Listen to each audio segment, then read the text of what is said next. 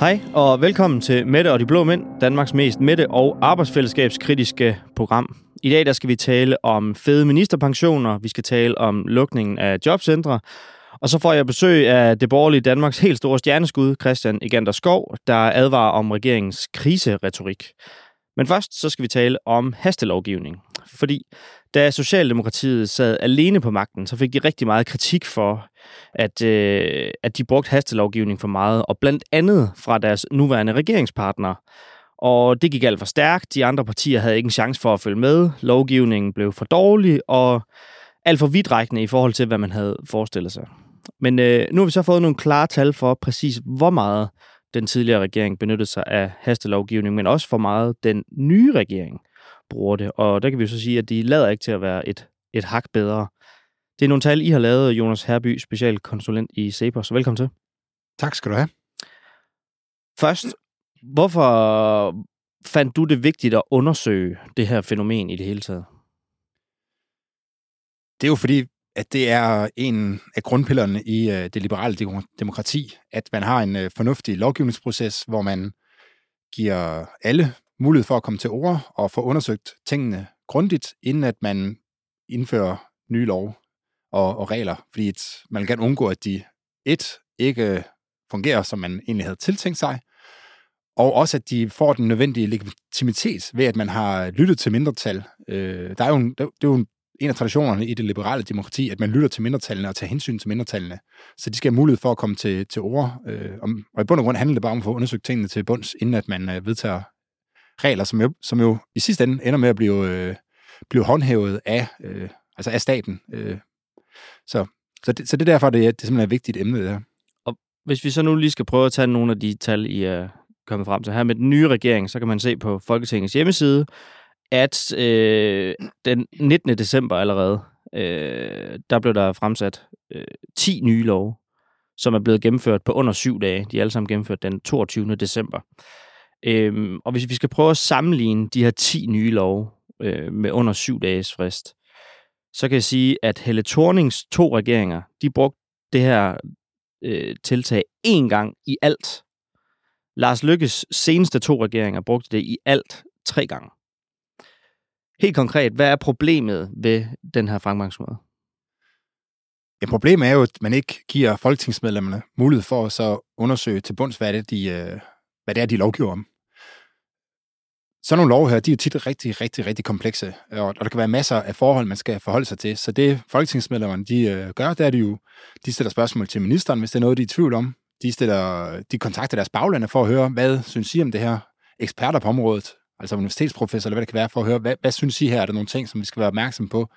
For ligesom at forvente en hver sten, for at se efter, om der er nogle, øh, kan opstå nogle potentielle problemer i forbindelse med den lov, man er ved at indføre. Og der, det er jo der, der er masser af eksempler på, at man indfører regler, som, øh, som ender med at fungere anderledes, end man havde tænkt, tiltænkt sig, da man øh, indførte dem. Så derfor er det vigtigt, at man får, får lavet det her forarbejde rigtig, rigtig grundigt. Øh, og når man, når man har en behandlingstid på, i det her tilfælde, tre dage, jamen, så er det jo simpelthen urealistisk at, øh, at forestille sig, at man skal kunne få lavet det her arbejde grundigt nok. Hvem er så egentlig den ansvarlige? For nu tænker jeg bare på, når man så går ind og kigger for, hvad der bliver stemt på de her ting, så er der kun ét, så vidt jeg lige kunne se, af forslagene, der overhovedet er blevet stemt imod på. Resten er det bare rent for på dem alle sammen. Er det regeringen, som jo rigtig nok fremsætter de her forslag, eller er det resten af Folketinget, som accepterer selve fremgangsmåden, som er, skyldig i den problemstilling, du nævner? Jamen, det er jo lidt begge dele. Øh, det er jo regeringen, der tager initiativ til at få hastebehandlet de her lovforslag. Så det er dem, der fremsætter det, og i den øh, forbindelse, der beder de om at få det, få det hastebehandlet. Men det er jo så også samtidig Folketingets partier, der accepterer det her, fordi hvis 25 øh, procent af Folketinget, altså en fjerdedel af Folketinget, siger nej, så kan man ikke få hastebehandlet øh, lovene. Så, øh, så der er jo mindst 75 procent, der skal sige ja. Og, øh, så, så derfor er det også i høj grad Folketinget, og i, også til, den til enhver tid siddende opposition, som, er, som har et ansvar her. Men de er nødt til, med det omfang, vi kan se, at sætte foden i jorden og sige, det kan vi ikke acceptere det her, de resterende partier. Ja, det, det mener jeg, det må være det er den helt åbenlyse konklusion. Altså, der kan jo altid opstå et eller andet øh, helt konkret, som gør, at man er nødt til at hastebehandle et eller andet. Øh, og det er jo derfor, man har muligheden for at dispensere for det her. Men det, vi kan se, der er sket, øh, ind, efter vi fik øh, coronapandemien, det er, at Folketinget øh, og regeringen på en eller anden måde er blevet fartblinde. Altså nu er det blevet normalen, at man bare vedtager mm. øh, lov med meget, meget kort behandlingstid. Så, så man vedtager i bund og grund lov, som man ikke lige har fået undersøgt grundigt nok, om de, de fungerer ikke. Og det er ligesom blevet normalen, og det, det synes jeg ikke, at øh, de danske borgere de fortjener. Nu siger du, at øh, der kan være grund til det. Hvis vi lige skal prøve at tage nogle af de, øh, de nye eksempler på de nye love her fra lige inden jul. Øhm, DR's bestyrelsesbeskikkelsesperiode, den er blevet forlænget. Øh, det sociale frikort, der stod til at udløbe til nytår, øh, der giver socialt udsatte øh, en støtteordning, det er også blevet forlænget. Så vilkårene for CO2-læring i Nordsøen blevet lavet om. Så fordi der ikke nåede at lande en finanslov, øh, siger de på grund af valgkampen, så er der også nødt til at være en midlertidig finansbevilling. Den er også blevet øh, aftalt igennem, så den kunne træde igennem, alle de, eller træde i kraft alle de her ting 1. januar. Altså, hvilke af de nye love her er det største problem, som du ser det? Altså, et problem starter jo faktisk en lille smule tidligere, ikke? Øh, for hvis man, hvis man har en fornemmelse af, at man kan altid bare få hastebehandle tingene i Folketinget, og de siger aldrig nej, jamen så gør det jo også, at man måske er mindre opmærksom på at så få planlagt tingene i, i god tid. Mm. Øh, så når jeg er ved at komme lidt for sent til et møde i byen, så er det jo typisk ikke fordi, at jeg er blevet indkaldt til mødet øh, lige nu, mm. og derfor skal skynde mig hen til det. Så er det jo typisk fordi, jeg er dårlig til at planlægge min tid. Og det er jo lidt det samme, der kan være risikoen her, hvis det bliver normalen, at man hastebehandler ting. Det er, at øh, jamen, så bliver man mindre opmærksom på i ministerierne at sige, at jamen, den her lov, den udløber jo faktisk.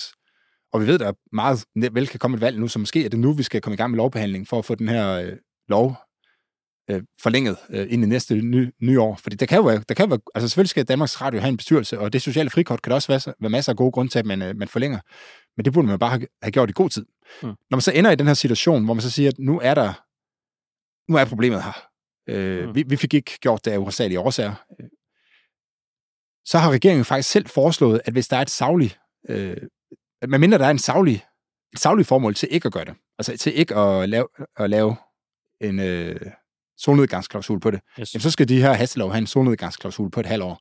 Og det betyder i virkeligheden, at når man indfører en ny lov, jamen, så udløber den automatisk efter et halvt år, medmindre der er en ny lov til at erstatte den her. Og den, den nye lov, skulle, altså erstatningsloven, mm. skulle ligesom gennemgå den normale ja. behandlingsproces, hvor man forventer hver sten, ikke?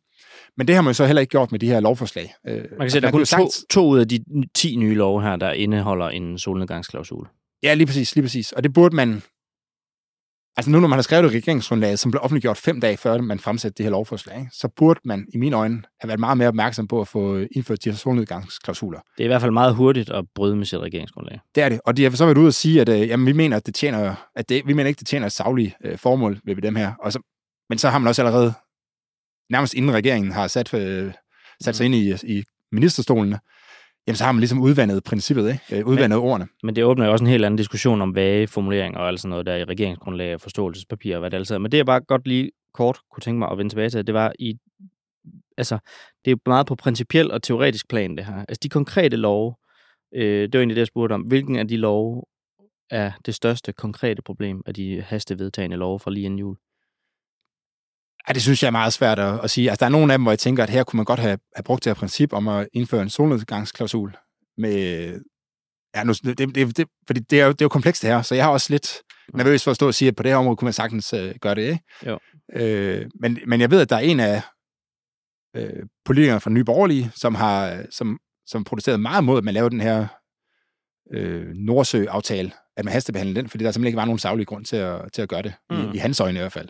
Jo. Øh, men, men, det, men det, er jo, det, er jo, det er jo komplekst stof, og det gør det jo mere, altså, det underbygger jo egentlig bare min pointe, at når det, når det er, er så det komplekst, det? ja, når det er så komplekst, at du, at du ikke, at det er svært at sætte sig ind i, om der er et, et savligt formål med at ikke at, at lave den her øh, solnedgangsklausul. Men man kan vel så er det fordi, de tingene går for hurtigt, ikke? Man kan vel også sige, at det måske bare er et fiktivt problem, fordi hvis du ikke kan pege på en reel lov, som er blevet hastebehandlet, som er et problem, hvad er problemet så? Jamen, det, det kan jeg også godt. Men det er nemmere at pege på nogen, der historisk er gået galt, end det er at pege på nogen, som er op nu, hvor man ikke ved, hvad der kan gå galt fremadrettet. Ikke? Så fordi de er så nye, så kan vi ikke se det endnu? Fordi de er nye og komplekse, og fordi at hvis jeg skulle sætte mig ned og sætte mig ind i de her lov her, så ville jeg skulle bruge rigtig, rigtig mange timer på det. Så, så er det svært at så sige, hvad, hvad, hvad er det konkrete problem her. Men vi kan jo bare se historisk, at der er nogle eksempler på, at man har indført, at man har brugt hastelovgivning, og så er det ind med at medføre nogle problemer. Og ja. det er jo det, man gerne vil undgå, når man indfører nye lov. Ja. Så lad os prøve at, at kigge på nogle af dem, som vi kan se noget historik for. Øh, den tidligere regering, da Socialdemokratiet sad alene i regeringen, der gennemførte de 31 gange lovgivning, som blev behandlet på under syv dage. Og mm. bare lige minde om, at Helle Thorning gjorde det én gang, og Lars Lykke i alt i sine seneste to regeringer gjorde det tre gange. Øhm, hvilke af de lov Fordi der har vi jo historik på, som du efterspurgt i forhold til de nye, Mm. er det største problem. Altså, jeg synes, det, det første er måske lige at hive frem, at, at de regeringer, vi kigger på, som, som der findes data for, der, er, der er gennemsnittet for de regeringer, der sad før S-regeringen. Mm. Der er jo gennemsnittet, at man gjorde det her én gang i hver regeringsperiode. Ja. Mette Frederiksen, hun gjorde det så 31 gange i løbet af hele hendes øh, regeringsperiode, og langt de fleste af dem her, altså rigtig mange af dem her, kan ikke begrundes med øh, coronapandemien. Altså så sent som den 29. september gjorde man det tre gange på en dag, som er helt, altså det er helt exceptionelt. Det er aldrig set før, at man har gjort det. Mm. Mm. Hastebehandlet tre gange, eller tre love på, øh, inden for et døgn på samme tid. Så, så det, var, det var helt exceptionelt, og langt efter corona var, var, var overstået. Ikke? Øh, og nu er den nye regering så gjort det 10 gange også. Men det, bliver, det bliver stadigvæk meget overordnet. Lad os få, altså, fordi dem her, dem kan vi jo se, der er historik på. Hvilken lov har vist sig at være et problem? Ja, der, der var blandt andet, da man lavede det her, den her varme øh, check til, til folk, der har brugt gas. Det viste sig efterfølgende, at, der, at den blev sendt til, altså lidt tilfældigt ud til danskerne, Kollegier sige. og alt muligt. Ja, og øh, bosteder og folk, der ikke havde haft gasfyr i, øh, i adskillige år og så videre. Ikke? Mm. Øh, og det var sådan nogle ting, man kunne have fanget i, i, i løbet af den her lovbehandlingsproces, hvis man havde givet sig ordentlig tid til at så gennemgå, øh, gennemgå loven og hvilke konsekvenser det kunne have. Men i forhold til, at du lagde ud med, altså da jeg spurgte dig, hvad årsagen var til, at du undersøgte, så var du helt op på de store navler. Altså det var det liberale demokrati og alt det her. Og så ender vi et sted, hvor at der er nogle varmechecks, som er sendt til folk, som ikke havde behov for dem på nogle tusind kroner. Altså det er vel stadigvæk lidt disproportionalt i forhold til det, vi svinger det op med til at starte med. Ja, det ved, det ved jeg ikke. Altså, er det ikke, er det ikke et problem, at, der, at staten går ind og så laver lovgivning, som ikke er ordentligt øh, gennemarbejdet? Ja. Øh, der var jo også den her sag med, øh, hvis der er to- nogle af dem, der kom i, som faktisk var begrundet i corona, men så kom re- relativt sent i corona, og som også øh, illustrerer nogle af de problemer, der var. Der var den her lov om øh, dobbelt straf for, for coronakriminalitet, eller coronarelateret kriminalitet, som jo beregnet, altså dem, da det kom frem, der var det noget med, at der var nogen, der stjal håndsprit på hospitalerne og sådan noget. Så indførte man den her, og der var det her med, med de her, øh, hvad hedder det, øh, erstatningspakke. Altså når man lukkede ned for erhvervene, så skulle de have noget, noget erstatning for, at man lukkede ned. Og det ville man gerne undgå, at der blev svindlet med, ikke? Men det endte jo med i sidste ende, så blev brugt til at så øh, straffe demonstranter hårdere. Og det var jo, der var ingen politikere, der havde forestillet sig, at det var det, at lovgivningen skulle ende med, ikke? Men det var jo det, han fik ud af at hastebehandle det her, øh, de her lovforslag. Der var også øh, det her med, hvordan man skulle bruge, øh, altså man skulle give, give virksomheden mulighed for at så kræve coronatest og coronapas, som blev indført øh, meget, meget hurtigt i en periode, hvor der ikke var nogen øh, problemer med smitteudviklingen, øh, og som senere, altså som, som skabte en masse, hvad skal man sige, splid, kan man måske kalde det, i, øh, i samfundet, ikke? Fordi at det gik så hurtigt, at mindretallet ikke rigtig fik mulighed for at blive, blive hørt. Så det er mere, Altså, det er svært, man kan sige, det er måske svært at pege på en enkelt lov og sige, at den her den er totalt demokratiomstyrtende, for det er overhovedet ikke der, vi er. Øh, og jeg mener heller ikke, at, at vi på nogen som helst måde er på vej hen imod sådan noget der. Det er mere det her med, hvis det er en tendens, der bliver ved med at fortsætte, at vi bare bliver ved med at se flere og flere love, som bliver, som bliver behandlet på meget, meget kort tid, og hvor der ikke er den her gode lovbehandlingsproces, jamen så gør det altså noget grundlæggende ved demokratiet. Øh, Så, det, så jeg tror lidt det der med at så sige, at der er der en enkelt lov, hvor siger, at den her, den, øh, den, den ændrer demokratiet øh, fundamentalt. Det, det gjorde den ikke. Det, det er mere mængden af, af det er mere omfanget, som jeg, man kan bekymre for. Det kommer snigende, hvis det, Det- kommer. Præcis, og jeg, jeg synes det der med, at man kan se de sidste otte regeringer, altså siden de regeringer, der har været siden Nyrup, at de har gjort det i gennemsnit én gang per regering. Altså det er sket otte gange, Mm. Så. øh, ja, sammenlagt øh, hvad er det, i løbet af 18 års tid eller sådan noget. Ikke? Der er der sket otte gange, og så lige pludselig har vi brugt, er det sket, øh, hvad er vi oppe her, 41 gange, Mm. øh, siden Mette Frederiksen hun fik sin første regeringsperiode. Ja. Så synes jeg, der, er- at der er grund til at råbe øh, vagt i gevær, for det er noget helt exceptionelt, at man gør det her. Altså, der er jo en grund til, at man ikke har brugt det tidligere. Det er jo fordi, at det er noget exceptionelt, at man skal, man skal passe på det her. Men til allersidst, hvis jeg nu lige øh, også skal gøre mit arbejde og tage Mette Frederiksen en lille smule i forsvar, så har hun jo også siddet i en periode, som er i forhold til nyopregeringerne meget, meget usædvanlig med en coronapandemi, mm. Mm-hmm. hvor det krævede nogle øh, hastige tiltag. Så altså, det der med at sammenligne med nogle regeringer, som foregik i en helt anden tid, det holder vel heller ikke helt. Nej, det, man, kan, vi kan, man kan diskutere, om der er behov for at lave den der, for man havde jo en epidemilov med nogle relativt stramme, eller mu, hvad hedder det, omfangsrige muligheder for, at myndighederne kunne gribe ind og tvangsisolere folk og sådan noget. Så det havde man allerede, da pandemien kom. Men lad, nu, ligge. lad os bare sige, at der er behov for at haste, eller for at handle hurtigt der.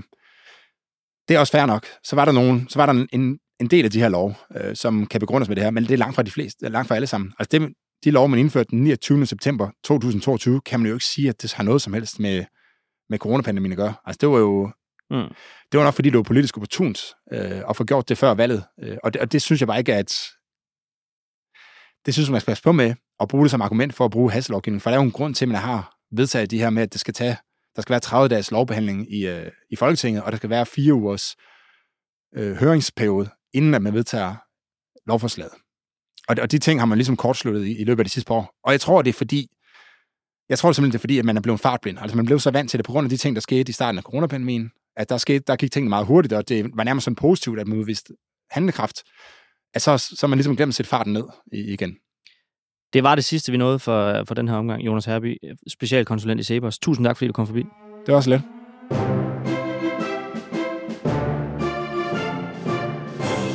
Når de skyer, der trækker ind over os, er mørkere, end vi kunne ønske os, så skal vi stå sammen og finde mod og håb i fællesskab. Vi skal stå sammen gennem krisen, men åbenbart ikke øh, politikerne. Øh, for nu skal vi til at tale om øh, pension og lønvilkår. Og det er jo normalt noget af det aller, aller kedeligste, man øh, kan beskæftige sig med. Men øh, det er ikke din og min, men derimod politikernes egne vilkår. Der vil du nok opleve, at der er lidt mere fart på. Og hvis jeg nu lige må lægge ud med at tage udgangspunkt i Mette Frederiksen, så har hun siddet i Folketinget siden 2001, og hun har været minister i mere end syv år, og derfor så kan hun øh, se frem til, når hun går på pension, få en livsvarig pension på over 53.000 kroner om måneden. Og derudover så kan hun sågar også vælge at gå fra allerede som 60-årig, og så få 40.000 om måneden. Så hvis der er noget, der skal kaldes øh, Arne Plus i den her omgang, så må det vist uh, tænkes at være, at være det. Og så i selve hendes løn som statsminister, der får hun 1,7 millioner kroner om året. Øhm, der er jo flere forskellige trin for øh, løn- og pensionsordninger, men de er generelt for gode, mener du, Jakob Mark, gruppe næstformand i SF. Hvorfor det? Jeg mener slet ikke, det kan diskuteres, øh, og jeg mener også, der er bred enighed om, at politikerne i Danmark har for lukrative pensions- og vederlagsvilkår. Det er der faktisk også en uafhængig kommission, der har øh, siddet og arbejdet med det her, som bestod af forskellige eksperter og folk fra erhvervslivet, øh, som sagde, at blandt andet, det giver ikke mening at have skattefri politiske tillæg. Øh, det skal være ligesom på arbejdsmarkedet, man får en løn, og så betaler man skat af den. Der skal ikke være de der tillæg. Det giver ikke mening at have de her oldnordiske øh, tjenestemandspensioner på speed, som jeg kalder dem, hvor politikere meget hurtigt sammenlignet med det almindelige arbejdsmarked øh, optjener livslang pension. Der bør man jo spare op af sin løn. Og endelig så giver det jo heller ikke mening, for eksempel at have eftervederlag på mellem to og tre år, hvor man får en løn, øh, selvom øh, man ikke søger arbejde i to til tre år efter man er færdig som politiker. Det er noget af det, jeg mener, man skal normalisere, så det bliver ligesom på det almindelige arbejdsmarked. Men udover, hvad skal man sige, at, man, øh, at der er noget retfærdighed i det her, altså det helt konkrete problem ved, at I nu har de øh, lukrative, som du så kalder det, ordninger her, hvad, hvad er problemet ved det? Jamen, jeg synes egentlig, at retfærdighed er et meget øh, vigtigt politisk argument. Øh, jeg synes ikke, at vi som politikere kan eller skal leve med at øh, have vilkår, øh, som er særligt lukrative sammenlignet med resten af befolkningen. Øh, så det er, sådan, det, er det rent moralske, men også det med, at jeg faktisk tror, at det kan være med til at øge øh, mistilliden til politikere, når øh, nogle politikere går med den ene hånd og siger, ja, men der er krise, og man skal spare, og man skal skære ned i folks rettigheder, men på den anden side ikke vil ændre på de rettigheder, som er meget lukrative, øh, og som politikerne selv har. Men nu er du selv inde i, øh, hvad skal man sige, lidt en sammenstilling imellem de almindelige øh, vilkår på, på arbejdsmarkedet. Men altså, du ved jo om nogen, altså hvor hårdt politik kan være, og det i nogle tilfælde i hvert fald kræver noget mere. Altså her refererer jeg til, at du faktisk næsten blev blind på et tidspunkt mm. øh, i, i det her forløb. Så det er jo ikke bare et arbejde, I, I udfører. Det er rigtigt, at der skal der være ordentlige vilkår øh, for politikere. Der skal der være en ordentlig løn. Øh, der skal være god sparring med øh, gode faglige folk, når man skal sætte sig ind i lovforslag, og man skal øh, diskutere med regeringen. Men jeg tror bare ikke på, øh, og der kigger jeg også ud på vores nabolande og andre lande, øh, og ser på, hvordan de aflønner deres politikere. Jeg tror ikke på, at de her oldgamle øh, politikerpensioner på speed øh, er det, der afgør, om folk går ind i politik. Jeg tror ikke, det er de her forgyldende eftervederlag, der afgør, om folk går ind i politik, og det skal ikke være det, der afgør, om folk går ind i politik. Og når man sagtens kan finde politikere i andre lande, der ikke har de vilkår, så tror jeg også, man kan i Danmark. Men der er nogen, der siger, at det i hvert fald udelukker nogen specielt højt op i erhvervslivet, som jo har nogle helt andre lønninger, trods alt, end dem, øh, man kan finde, selvom man skulle ske at blive minister i, i Folketinget. Det jeg hører fra, øh, fra dem, der kommer ud fra erhvervslivet, og der kommer jo tit folk, øh, skal man bare lige huske, som går ned i løn ved at sætte sig i Folketinget. Jamen det, de siger, det er, det er arbejdspresset, øh, der er et problem. Altså det, de er vant til at have en virksomhed, hvor man har dygtige folk, der hjælper en. Og der kan man sige, der har man faktisk i Folketinget måske ikke øh, husket at øge den politiske betjening nok, sådan så når man kommer ind som ny politiker, så får man den hjælp, man skal bruge for at hamle op med embedsværket. Så det vil jeg da gerne kigge på. Jeg har bare stadig til gode at møde de mennesker, der siger, at for at gå ind i politik, så er det afgørende, at der er de her gamle tjenestemandspensioner. Det mener jeg, at politikerne, der forsvarer det her, siger bare for at sige et eller andet som argument for ikke at afskaffe det. Men nu siger du også helt indledningsvis, at, øh, at der er bred enighed om det her, altså om dit øh, udgangspunkt. Og hvis der er det, så kan man jo spørge, hvorfor er der så ikke nogen aftale øh, på området? Ja, det er så mere broet, det billede. Altså, øh, det, det jeg mener, når jeg siger, at der er sådan en rimelig bred enighed om det, det er, at jeg opfatter egentlig, at fra alle partier er der en erkendelse af, at de her vilkår, politikerne har, de er gammeldags, og de er for lukrative. Øh, men hvis man så skal lave dem om, og det var jo det, øh, Vederlagskommissionen foreslog, hvordan man kunne gøre, så, øh, så, gjorde, så foreslog eksperterne, at man gjorde det på den måde, at man afskaffede de der pensioner i sin nuværende form, man afskaffede de skattefrie tillæg, men så hævede man lønnen uforholdsmæssigt meget. Øh, og det er så der uenigheden kommer, fordi grunden til, at man var nødt til at hæve lønnen uforholdsmæssigt meget ved at afskaffe de lukrative vilkår, jamen det er fordi, at nogle politikere har det sådan, at der må ikke ske en eneste forringelse af den samlede lønpakke. Øh, og det, det er der uenigheden består, det er det, vi skal diskutere. Kan man afskaffe de lukrative vilkår, uden at hver en krone, man sparer på det, skal pumpes op i, øh, i højere lønninger? Det mener jeg godt, man kan. Øh, jeg mener, det er nødvendigt, fordi øh, grunden til, at det hele tiden falder på jorden, det er jo fordi, at Socialdemokratiet og Venstre på den ene side godt kan se, at det ikke fungerer det her, men på den anden side ikke vil spare en krone. Og de vil så heller ikke øh, gå ud og forsvare, at man hæver ministernes lønninger med rigtig mange penge, og så ender det hele tiden med, at der ikke sker noget. Så det skal vi ud over.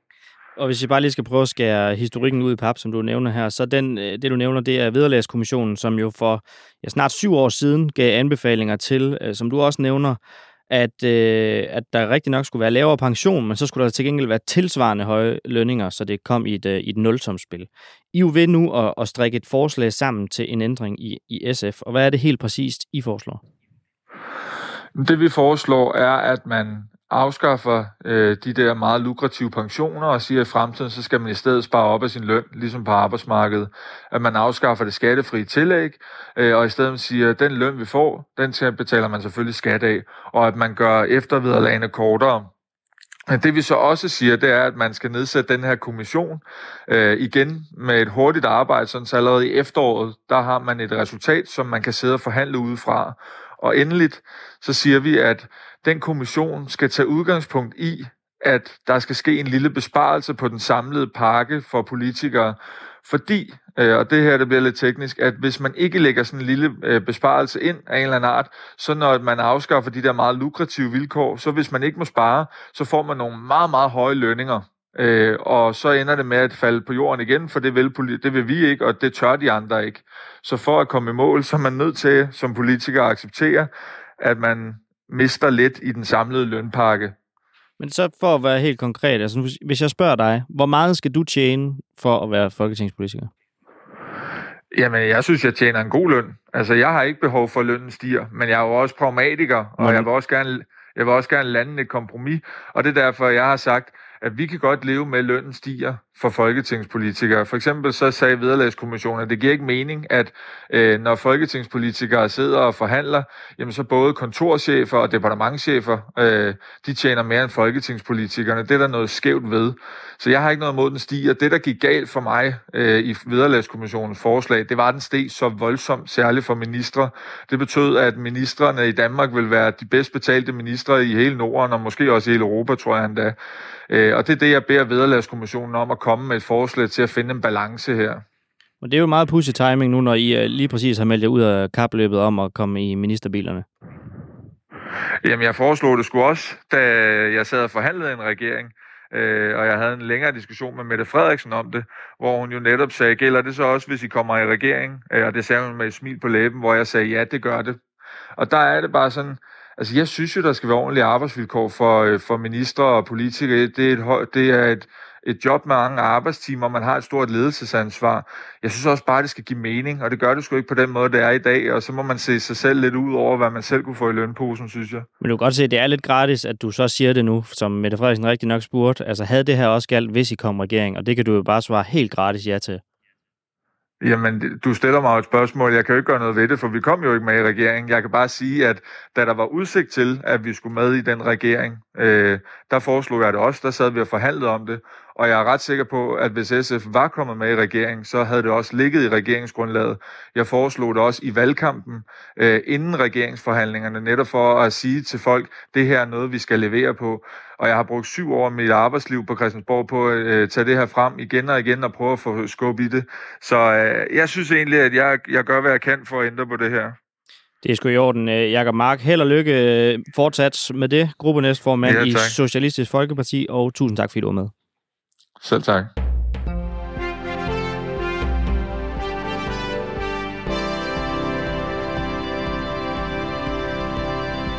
Velkommen til nyhederne hos Mette og de Blå Mænd.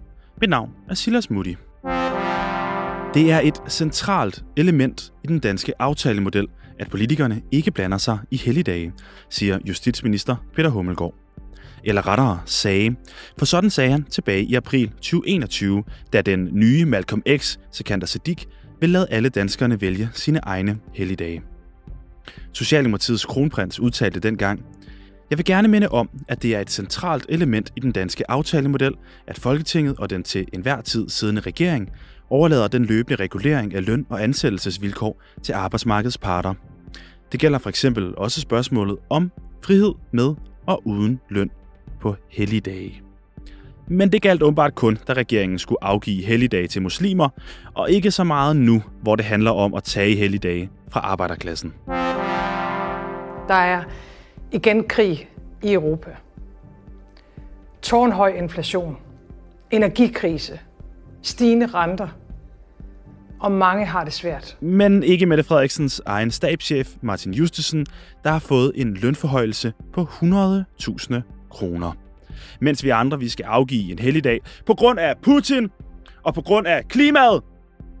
Ja, så var en årsløn på 1,4 millioner ikke helt nok for Mette Frederiksens egen stabschef, Martin Justesen, der får en lønstigning på 100.000 kroner, og i øvrigt også en skattelettelse.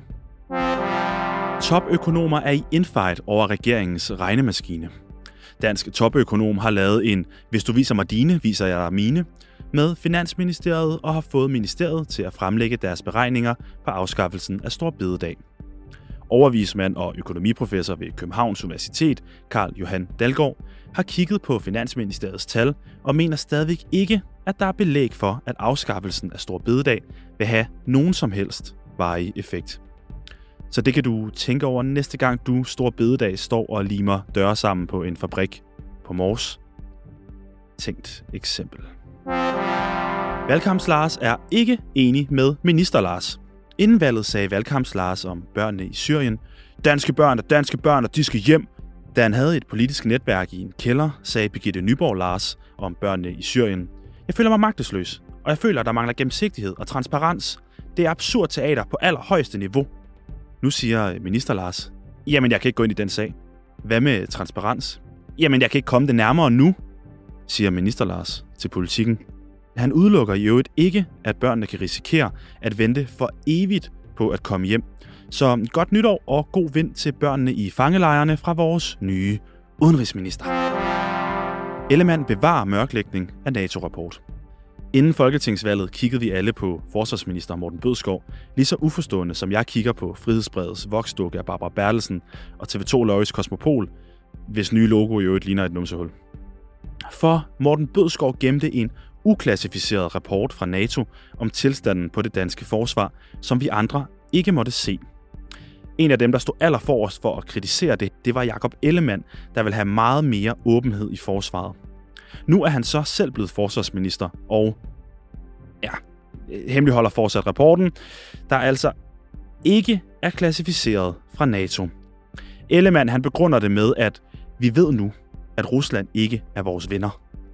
Men det vidste vores nye forsvarsminister åbenbart ikke tilbage i oktober.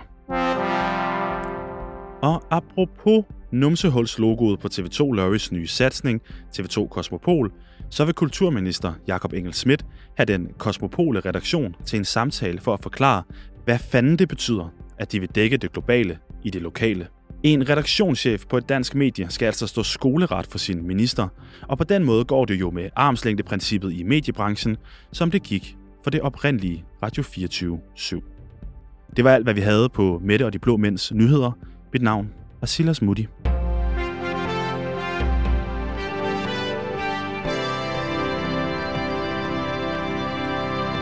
En af de allerstørste argumenter for, at vi har den blandingsregering, vi nu engang har fået, det har været, at der er krise. Der er behov for, at de store ansvarlige partier, de tager ansvar for alle de svære beslutninger, der medfører at være i krise.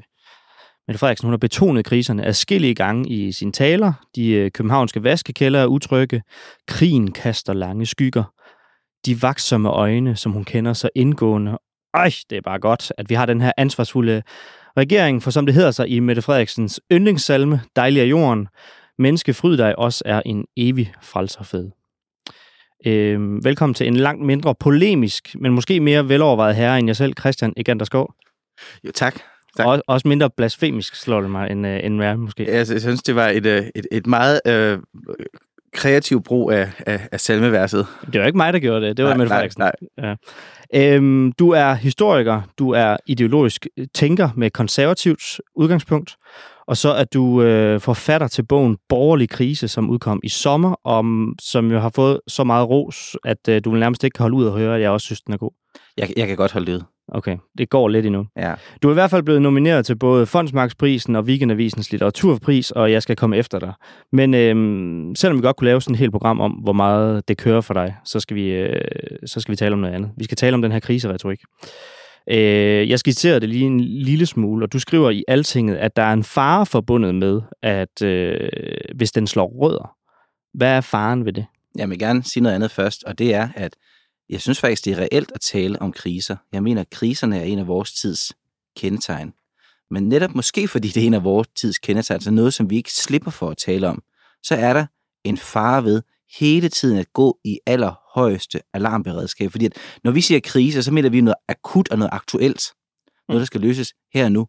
Men når, når statsministeren taler om krise, så bliver det jo mere og mere sådan noget med noget, der strækker sig ud i en uendelighed. Altså en økonomisk krise, det er jo noget, der strækker sig ud over tid. Klimakrisen, uha, den strækker sig ud over rigtig lang tid. Så hvis det hele tiden er en tilstand, man lever i, så bliver det jo hele tiden en tilstand, der bliver præget af, at de normale øh, regler og procedurer for politik bliver sat ud af kraft, fordi vi er i det, man kan kalde en sådan permanent undtagelsestilstand, og det er da farligt. Og det er jo så ligesom den eksterne del af kriserne. Hvis vi så skal tage den tilbage på det, vi så rent faktisk øh, kan styre, og som Mette Frederiksen og regeringen kan styre, som der måske er en fare forbundet med. Altså, hvad, hvor er det så, at det, det lurer hen? Det, som, øh, som jeg har skrevet om, for eksempel i klubben på Altinget, det er det her med, at øh, for eksempel den regering, vi har fået, SVM-regeringen, den har jo baseret hele sin eksistens på kriseretorikken. Det er de usædvanlige omstændigheder, der gør, at vi har fået en usædvanlig regering. Og der mener jeg jo, at der er en fare ved hele den måde at legitimere sit politiske projekt på. Og man kan se det, altså et konkret eksempel her. Hele den diskussion, der er nu omkring Stor Bededag, det er jo noget, der er pakket ind i kriseretorik. Mm. Fordi vi skal afskaffe Stor Bededag, og hvorfor skal vi gøre det? Jamen det skal vi gøre, så vi kan købe flere krudt øh, og flere kanoner til at bekæmpe Putin. Det vil sige, hvis man så er imod af den ene eller den anden grund for at afskaffe Stor Bededag, jamen så svigter man i det her øh, højeste, det her højeste moralske imperativ, som er at bekæmpe Putin og sikre rigets sikkerhed. Så på en eller anden måde, og nu skal man ikke trække det for langt til at sige, men der ligger en antidemokratisk tendens i at sætte debatten ud af kraft ved at sige, det her er en krise, og nu må vi gøre det her. Der ligger noget autoritært i det. Altså fordi du opstiller et øh, modargument, som man egentlig ikke rigtig kan være med på. Altså øh, hvem kan være for Putin? Ja. Altså i, i spørgsmål om stor bededag. Ja, har du lyst til at være for Putin? Og det skulle så på, og nu ved jeg, jeg skal nok lade være med at spidsvinkle, men det skulle så til en vis grad i hvert fald være antidemokratisk. Hvorfor det? Det antidemokratiske ligger i, at det sætter samtalen ud af kraft, fordi at du har ikke legitime modargumenter mod at afskaffe stor bededag, hvis det er sådan, at dem, der er imod at afskaffe stor bededag, de i sidste ende går Putins ærne. Det er en farlig form for, for retorik. Men det laver jo ikke om på, at Putin han findes jo. Og kriserne, de findes jo, som du så også øh, selv siger til at starte med. Så hvis vi skal opruste forsvaret, så skal vi jo finde øh, pengene et eller andet sted. Og så kan det jo godt være argument, at prøv at høre, det her, det er jo egentlig ikke det, vi i første omgang havde tænkt os. Men fordi der er den her krise, det kunne også være klimakrisen, det kunne være noget andet, så er vi faktisk nødt til at gøre det her. Ja, men netop fordi det er en permanent øh, tilstand, eller i hvert fald en tilstand, der strækker sig ud over tid. En krig stopper ikke med det samme. Klimaproblemet løser sig ikke med det samme. Så bliver vi jo nødt til at forholde os til det her som normale politiske prioriteringsspørgsmål, ikke som nogle spørgsmål, hvor regeringen sætter øh, oppositionen eller sine modstandere, kirken og fagbevægelsen, pistolen for panden og siger, ret ind, ellers. Ja. Synes du, de overdriver en lille smule krisernes omfang i et forsøg på at legitimere deres tiltag? Det er egentlig ikke så meget det, at de overdriver deres omfang, for jeg synes, at det er der nogen, der har peget på. Men jeg synes egentlig, som sagt, at der er en reel pointe i at tale om kriser. Det er nogle ret bekymrende tider, vi lever i, og vi er ligesom gået ud af en ubekymrethed og ind i en tilstand, der bliver præget af den ene bekymring efter den anden. Så der ligger, der ligger også en form for realisme som en ansats til den her kriseretorik, og det synes jeg egentlig er, er positivt. Men der ligger en... Altså, jeg tror, min hele min pointe er, at der er en dobbelthed i det. Der er altid en bagside af medaljen. Der er en omkostning, selv når man benytter, eller selv når man gør noget, som kan virke, kan virke rigtigt. Og den omkostning er det, jeg peger på, at det sætter den normale politiske debat ud af kraft. Og så er der en pris mere, som jeg også tror, man skal være meget opmærksom på, og som måske er øhm, på en eller anden måde mere præsent, for det andet her, det er sådan lidt, øhm, det er sådan lidt mere øh, teoretisk, men det præsente, det er, at det kan også medføre en vis træthed. På et eller andet tidspunkt, så gider folk ikke høre mere om de her kriser, og så bliver det den her situation, hvor man råber, ulven kommer. Mm. Historien om ulven kommer handler om, at Peter han råber, ulven kommer, og så kommer ulven ikke, og til sidst kommer den, og så spiser den folk alligevel. I det her tilfælde råber man, ulven kommer, og ulven er der faktisk udsted, men den er der hele tiden, så at sige. Og du kan ikke hele tiden gå rundt i højeste alarmberedskab. Men skal man så lade være med at sige, at ulven står, det kan være, den står på den anden side af hegnet, men den trods alt lurer et sted i... Øh, man skal blive nødt til at forstå, at det er en ny øh, normalitet, vi skal genetablere. Ikke en permanent undtagelsestilstand.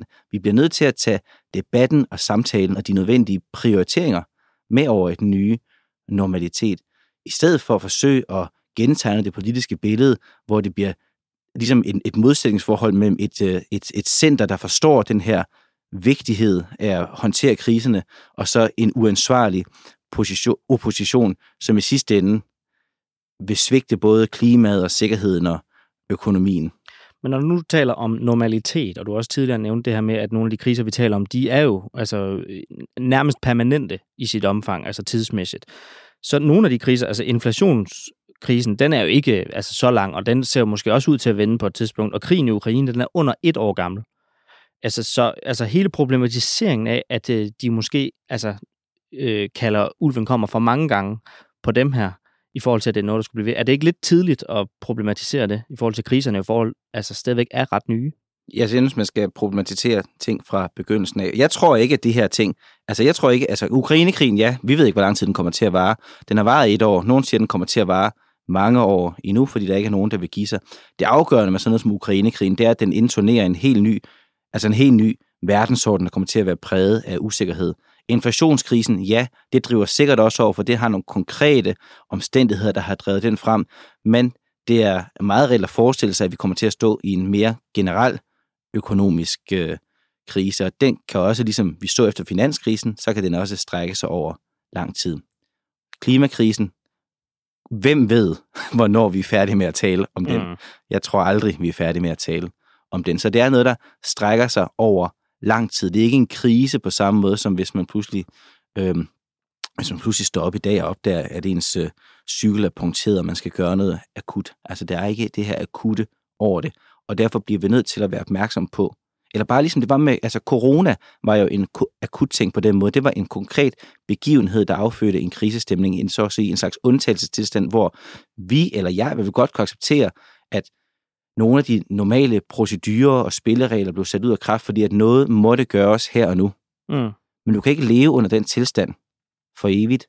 Det er en fare for vores demokratiske samtale. Og det er også bare med til at, at man kan sige, svække folks øh, sans, fordi at, øh, du kan ikke gå rundt i højeste alarmberedskab hele tiden, så brænder du mentalt øh, sammen. Men også som jeg læser dig, og også som jeg, jeg hører dig, så, øh, så siger du det her med, at det indskrænker den politiske debat, hvor det bliver mere sådan sa- savligt øh, sandt eller falsk billede hele tiden, og vi ja. Får det her fortærskede nødvendighedens øh, politik. Altså mener du allerede, at det er det, vi, vi ser? Altså regeringen er jo ikke særlig gammel. Regeringen er ikke særlig gammel, og derfor så kan det gå i alle mulige retninger. Men jeg synes, at når man læser regeringsgrundlaget, så ligger der en øh, uudtalt, et uudtalt ideal om nødvendighedens politik. Altså der, det er en regering, som har sat den, øh, de økonomiske reformer og arbejdsudbudsreformer som i allerførste række, og det er noget, der er betinget af den økonomiske krise. Hvis man læser præamblen til hele regeringsprogrammet, så, så lister den selv kriserne op, og det er økonomisk krise, og sikkerhedskrise, og det er klimakrise, og så den lille krise, mistrivelseskrisen. Mm. Den her regering er så vigtig og kriseorienteret, at den kun kan forholde sig til ting åbenbart, som Mm. er kriser. Så den retorik betyder enormt meget for, øh, for regeringen. Nu kigger jeg lige i mit papir, fordi at i forhold til det her med, at nødvendighedens øh, politik, så skriver du i, det er så i din bog, Ja. og ikke i din klumme, om S-regeringens coronahåndtering, der skriver du øh, følgende. Krig og kriser opstiller en nødvendighed, nogle gange i totaliteten. Hold afstand, gå med maske, bliv hjemme, sig farvel og på gensyn til din nærmeste. Det er meget voldsomme krav, der overskrider enhver grænse for, hvordan en stat skal agere i et demokrati, men det er lige præcis den overskridelse, der kan være nødvendig for, at man kommer gennem krisen med tiltroen til institutionerne i behold. Det er vel helt modsat af det, du siger, faktisk et argument for nødvendighedens politik. Det er lige præcis ikke modsat, øh, fordi det, jeg siger der, det handler om den akutte situation, og det er meget, meget vigtigt, at den undtagelsestilstand, som det er beskriver i bogen, det er noget, der er klart afgrænset. Det, som er faren ved sådan en tilstand, det er, at den kan strække sig ud i det uendelige. En undtagelsestilstand, det er noget, man har for at reetablere en normalitet. Hvis du gør krisen til den nye normalitet, så vender den rigtige normalitet aldrig tilbage. Så er undtagelsestilstanden pludselig blevet normaliteten. Og så har du pludselig, så har du pludselig det, som var en parentes, det er pludselig blevet det, der omslutter alt. Og så har du, altså, så har du tabt rigtig meget af det, som vi skulle bevare. Men der ligger også en svær balancegang i det her, ikke? Fordi hvornår er krisen så egentlig kort nok, altså som man forudser det, til at retfærdiggøre så total, altså nu skulle jeg lige til at sige totalitære øh, tiltag, men så omfattende øh, tiltag, som dem, der også bliver skitseret her. Jamen, det, kan man jo ikke sige øh, sådan øh, tre måneder, seks måneder, men du kan i hvert fald sige, at man skal være meget, meget opmærksom på, at den har en udløbsdato. En, en epidemi har jo typisk en udløbsdato. Har en klimakrise en udløbsdato? Det ved jeg ikke. Har en økonomisk krise? Ja, det har den måske, men det er måske 10 år. Har den her afmontering af den vestlige dominans i verden, har den en udløbsdato? Nej, det tror jeg desværre heller ikke, den har. Så det er en ny normal, så vi bliver nødt til at indstille os på på en normal måde, og ikke gå rundt hele tiden i højeste alarmberedskab. Fordi, netop fordi, at min tænkning er på den måde, eller det er et meget stort ord, men den måde, jeg forholder mig til det her, det er, at jeg er villig til, og det tror jeg, de fleste mennesker er faktisk, at acceptere i en akut krisesituation, at staten træder frem som en autoritet. Så er det også bare meget, meget vigtigt at sige, hvis man er øh, demokrat, at i den normale situation, der er det ikke de spilleregler, der gælder. Det er der de demokratiske spilleregler, der gælder. Og igen, jeg siger ikke, at regeringen er ved at sætte de demokratiske spilleregler ud af kraft. Jeg Nej, synes, nej. det er interessant at tage den principielle diskussion, hvor man kan ende, hvis krisevirkeligheden, øhm, den så at sige, kommer til at sætte sig igennem. Men jeg synes, det er nødvendigt alligevel at sige, der er noget, man skal være opmærksom på her, fordi at der er en, en, en jeg tror, den mere præsente fare med sådan noget som det regeringsgrundlag, vi har nu, det er jo det her, som du selv nævner, at vi får reduceret den politiske debat til et spørgsmål om rigtigt og forkert. Ja, og de ideologiske skæld. Ja, de ideologiske ligesom- skæld forsvinder. Men det sjove er så, fordi at, øh, når, du så, at når det sker, i din bog, der forudså du jo faktisk, at, øh, at det modsatte var ved at ske. Øh, altså, du i hvert fald analyserede i hvert fald, at det modsatte var ved at ske. At øh, ideologi, politiske ideologier var på retur. De kom meget mere tilbage, og de var meget mere relevante end før. Men, øh, men nu er det faktisk det modsatte, der så er endt med at ske på bagkant af alt det her. Ja, i, i den forstand, at du har fået en, en, en, en midterregering. Ja. ja og det er, øh, det er tankevækkende. på en eller anden måde. Jeg ved ikke præcis, hvad jeg skal stille op med, med den tanke, men det er, det er helt rigtigt. Og, og det, du henviser til, kan jeg, kan jeg fortælle, det er jo, at øh, Henrik Dahl sagde i begyndelsen af coronakrisen, ja. at corona vil blive den store ideologidræber. Yes. Og det skete jo overhovedet ikke, fordi at der kom en meget, meget stærk ideologisk debat, hvor der var en meget skarp borgerlig kritik af Mette Frederiksens corona-håndtering. Og nu er vi så endt i en situation, hvor der ikke er en akut krise på den måde, men måske en, en form for krise tilstand, en ny krise i virkelighed. Og der er det så, at midten har sat sig sammen og sagt, jamen nu gælder ideologi ikke længere. Nu handler det om at gøre det rigtige, og vi ved tilfældigvis, hvad det rigtige er. Men... Og skældet mellem dem, der er regering, og dem, der ikke er regering, det er skældet mellem dem, der kender din, den nødvendige, altså den nødvendighedens politik, ja. og dem, der ikke forstår nødvendighedens politik. Men nu siger du, at du ikke helt ved, hvad du skal gøre med den tanke, men det må alligevel svige lidt, at du sådan glæder dig en lille smule over, øh, som i, ideologisk tænker, at nu kom ideologierne tilbage, og så kunne vi diskutere kvalificeret på tværs af skælden og alt det her. Og så har du fået en SVM-regering, som er fuldstændig renset for samhørighed, når det kommer til et ideologisk standpunkt. Jamen, det, det sviger også en, øh, en lille smule. Altså, jeg synes, det er, jeg har det jo meget dobbelt med den her SVM-regering, fordi jeg, og det det kan jeg jo godt indrømme. Jeg synes, der ligger alle de farer ved SVM-regeringen, som jeg har peget på her, altså at den, den, det er magten, der lukker sig om sig selv, og de ideologiske, principielle debatter dør. Der er noget politisk og demokratisk nødvendigt i den slags debatter. På den anden side, så er det jo ikke, fordi at jeg, jeg stejler jo ikke fuldstændig over dens, øh, over dens politik. Jeg synes, der er mange fornuftige ting i dens, øh, i dens øh, politik. Men, men, men netop det, du siger der, jo, det sviger en, øh, en lille smule, fordi at i sidste ende tror jeg, at debatten er, er sund, og det, jeg havde håbet på, der kom ud af den borgerlige krise, igen en anden krise, det var en form for selvbesindelse på den borgerlige ideologi, sådan grundkomponenter. Og det, man i stedet for valgte fra centrum højre side, det var at sige, nå, nu gælder det ikke længere. Mm. Vi gifter os med, med Mette Frederiksen. Det blev øh, det, vi nåede. Christian Igander Skov, tusind, tusind tak, fordi du kom. Selv tak.